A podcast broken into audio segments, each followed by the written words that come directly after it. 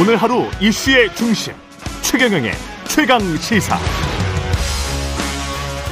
네, 이태원 참사 경찰의 부실 대응에 대한 책임론 이야기가 나오고 있는데요. 일선 현장에서 근무하는 경찰관들의 이야기를 좀 들어보겠습니다. 사고 지점에서 사람이 죽고 있어요. 제발 도와주세요라고 하면서 절박하게 외쳤던 경찰관. 서울 용산 경찰서 이태원 파출소 소속의 김백겸 경사 전화로 연결돼 있습니다. 안녕하세요, 경사님. 예, 안녕하십니까. 예. 지금 사고 이후에 개인적으로도 마음이 심적으로도 굉장히 아프실 텐데 어떠세요? 아, 우선적으로는 이제 제가 힘든 것보다는 지금 저보다 더 훨씬 더 고통받고 계시고 힘든 시간을 보내고 계신 유족분들의 마음이 우선이기 때문에 그냥 그저 유족분들께 죄송한 마음 뿐입니다. 음, 인간적인 죄송함 그리고 그때 당시 상황에 관해서 좀 듣고 싶은데요. 그때 그냥 당직 근무를 하고 계셨던 거죠?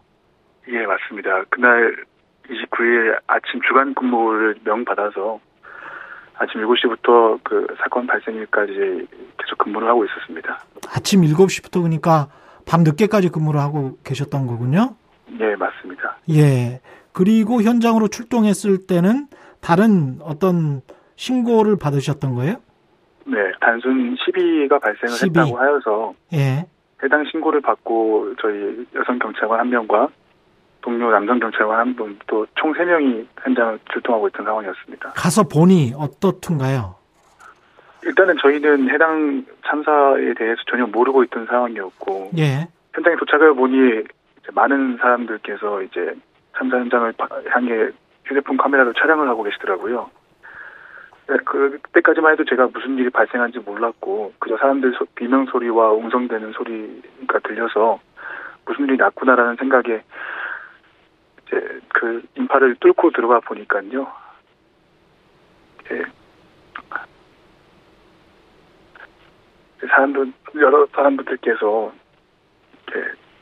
인파에 인파에, 눌리셔가지고 손을 뻗어 뻗어서 도움을 요청하고 있는 상황이었습니다.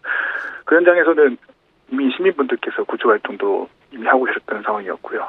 음, 그래서 이제 사람이 죽고 있어요. 제발 도와주세요 하면서 외치고 본부에도 연락을 했습니까? 지원 요청은 저희 바로 옆에 있던 여성 경찰관이 저희 인력으로는 충분히 해- 해결할 수 없는 상황이라고 판단을 하여서 즉시 무전으로 인근에 있던 경찰관들의 도움에 요청을 했었고요. 그리고 영상에서 나온 사람이 죽고 있어요라는 장면이 촬영된 이유는 제가 이제 그 앞, 앞에서 구조 활동을 펼치고 있다가 해밀턴 호텔 뒷골목 쪽에 이제 이미 이미 인파가 꽉 차 있었고 그 인파로 인해서 참사 현장에 사, 깔려 계시는 분들에게 하중이 계속 실리다 보니까 어, 구조 활동이 좀 난항이 겪어지니까 제가 옆에 있던 다른 남성 경찰관과 함께 해밀턴 호텔 뒷골목으로 뛰어간 겁니다. 가서 압사 현장에 계시는 분들에 대해서 더 이상 압력이 가해지지 않도록 뒤에 있는 인파들을 해단시키고자 그 인근에 있던 수- 술집의 난간에 올라가서 어, 사람분들이 죽어가고 있으니 도움을 요청해 달라고 소리친 것이고요. 많은 분들이 잘못 알고 계시는데 그때 저희가 제 요청에 따라서 많은 시민분들께서 제가 요청 그 지시한 방향으로 더 이동을 해주셨고 그로 인해서 그 참사 현장의 앞부분이 아닌 뒷부분에서도 구조를 할 수 있는 공간이 확보되었습니다. 예. 그래서 더 큰 인명 피해를 막기는 했는데 그런데 그날 지금 언론 보도를 보면 그 다음에 밝혀진 사실로는 굉장히 많은 신고 전화가 6시 때부터 왔다는 거잖아요. 예. 그거는 혹시 받으셨어요? 그때 당직 근무할 때? 그때 당시 16, 18시부터 해당 압사에 관련된 신고가 들어왔다고 얘기를 주셨었는데 예.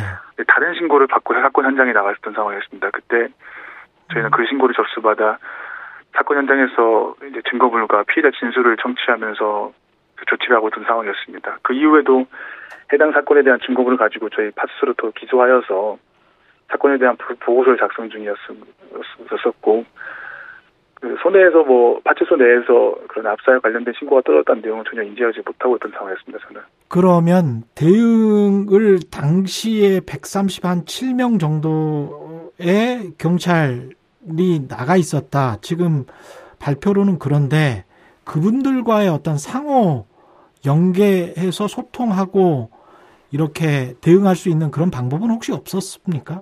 그 방법 중에 하나가 가장 신속하게 될 수 있는 방법 중에 하나 저희는 무전기 아 그렇죠. 상황을 전파하는 것입니다.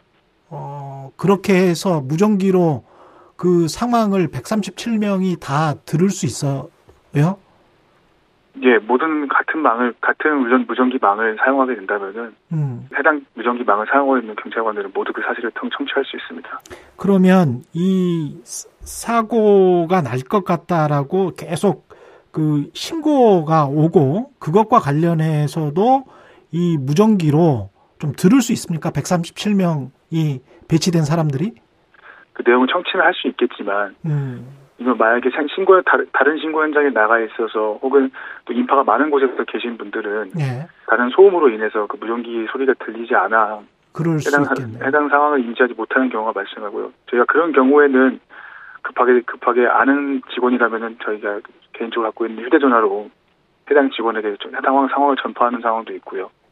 마지막으로 지금 뭐 책임을 통감하고 계시고 그 다음에 최대한 어 했지만 역부족이었던 측면도 있고 혼자 그리고 몇 명이서 할 수는 없었던 상황이었던 거는 같은데 아 그럼에도 불구하고 국민들께 드릴 말씀은 있을 것 같습니다. 우선적으로는 다시 한번 말씀드리지만 이런 사태가 발생한 거에 대해서 유족분들에게 정말로 죄송한 마음과 면목이 없음을 다시 한번 말씀드리고 싶습니다.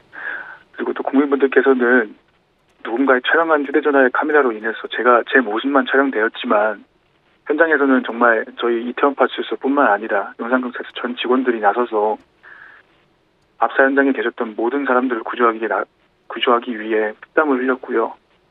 또 소방 구급대원분들 정말 많은 소방 구급대원들이 오셔가지고 구조 활동하셨고 또한 인근에 계셨던 시민분들께서도 저희 경찰관 소방대원들의 도움 요청에 적극적으로 임해 주셨고 모든 사람들이 압사 현장의 참사를 해결하고자 많은 도움을 주셨습니다. 누구 하나 빠짐없이 노력해서 구조 활동을 펼쳤지만 많은 분들이 돌아가신 점에 대해서는 저도 너무나도 비참하고 유족분들께 너무 다시 한번 죄송하다는 말씀 전해드리고 싶습니다. 아, 청취자 여러분이 잘 판단해 보시기 바랍니다. 하위직 경찰의 책임감도 이 정도입니다. 여기까지 듣겠습니다. 이태원 참사 당시 출동한 김백겸 경사였습니다. 네, 현경환님, 경사님, 걱정하지 마세요. 당신 덕분에 더 많은 분들이 무사하십니다. 감사합니다. 깍깍둥님, 김백겸 경사님, 정말 감사합니다. 참 경찰이십니다. 절대 죄책감 갖지 마세요. 0197님, 김백겸 경사님, 감사합니다. 당신은 영웅이십니다.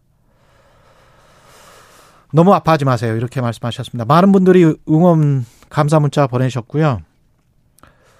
우리나라는 높은 분들은 책임 면피하려고 하고 가장 하위직 현장에 있는 분들이 이렇게 책임감이 강해요. 뭐 우병의 나라여서 그런지 씁쓸합니다. 예.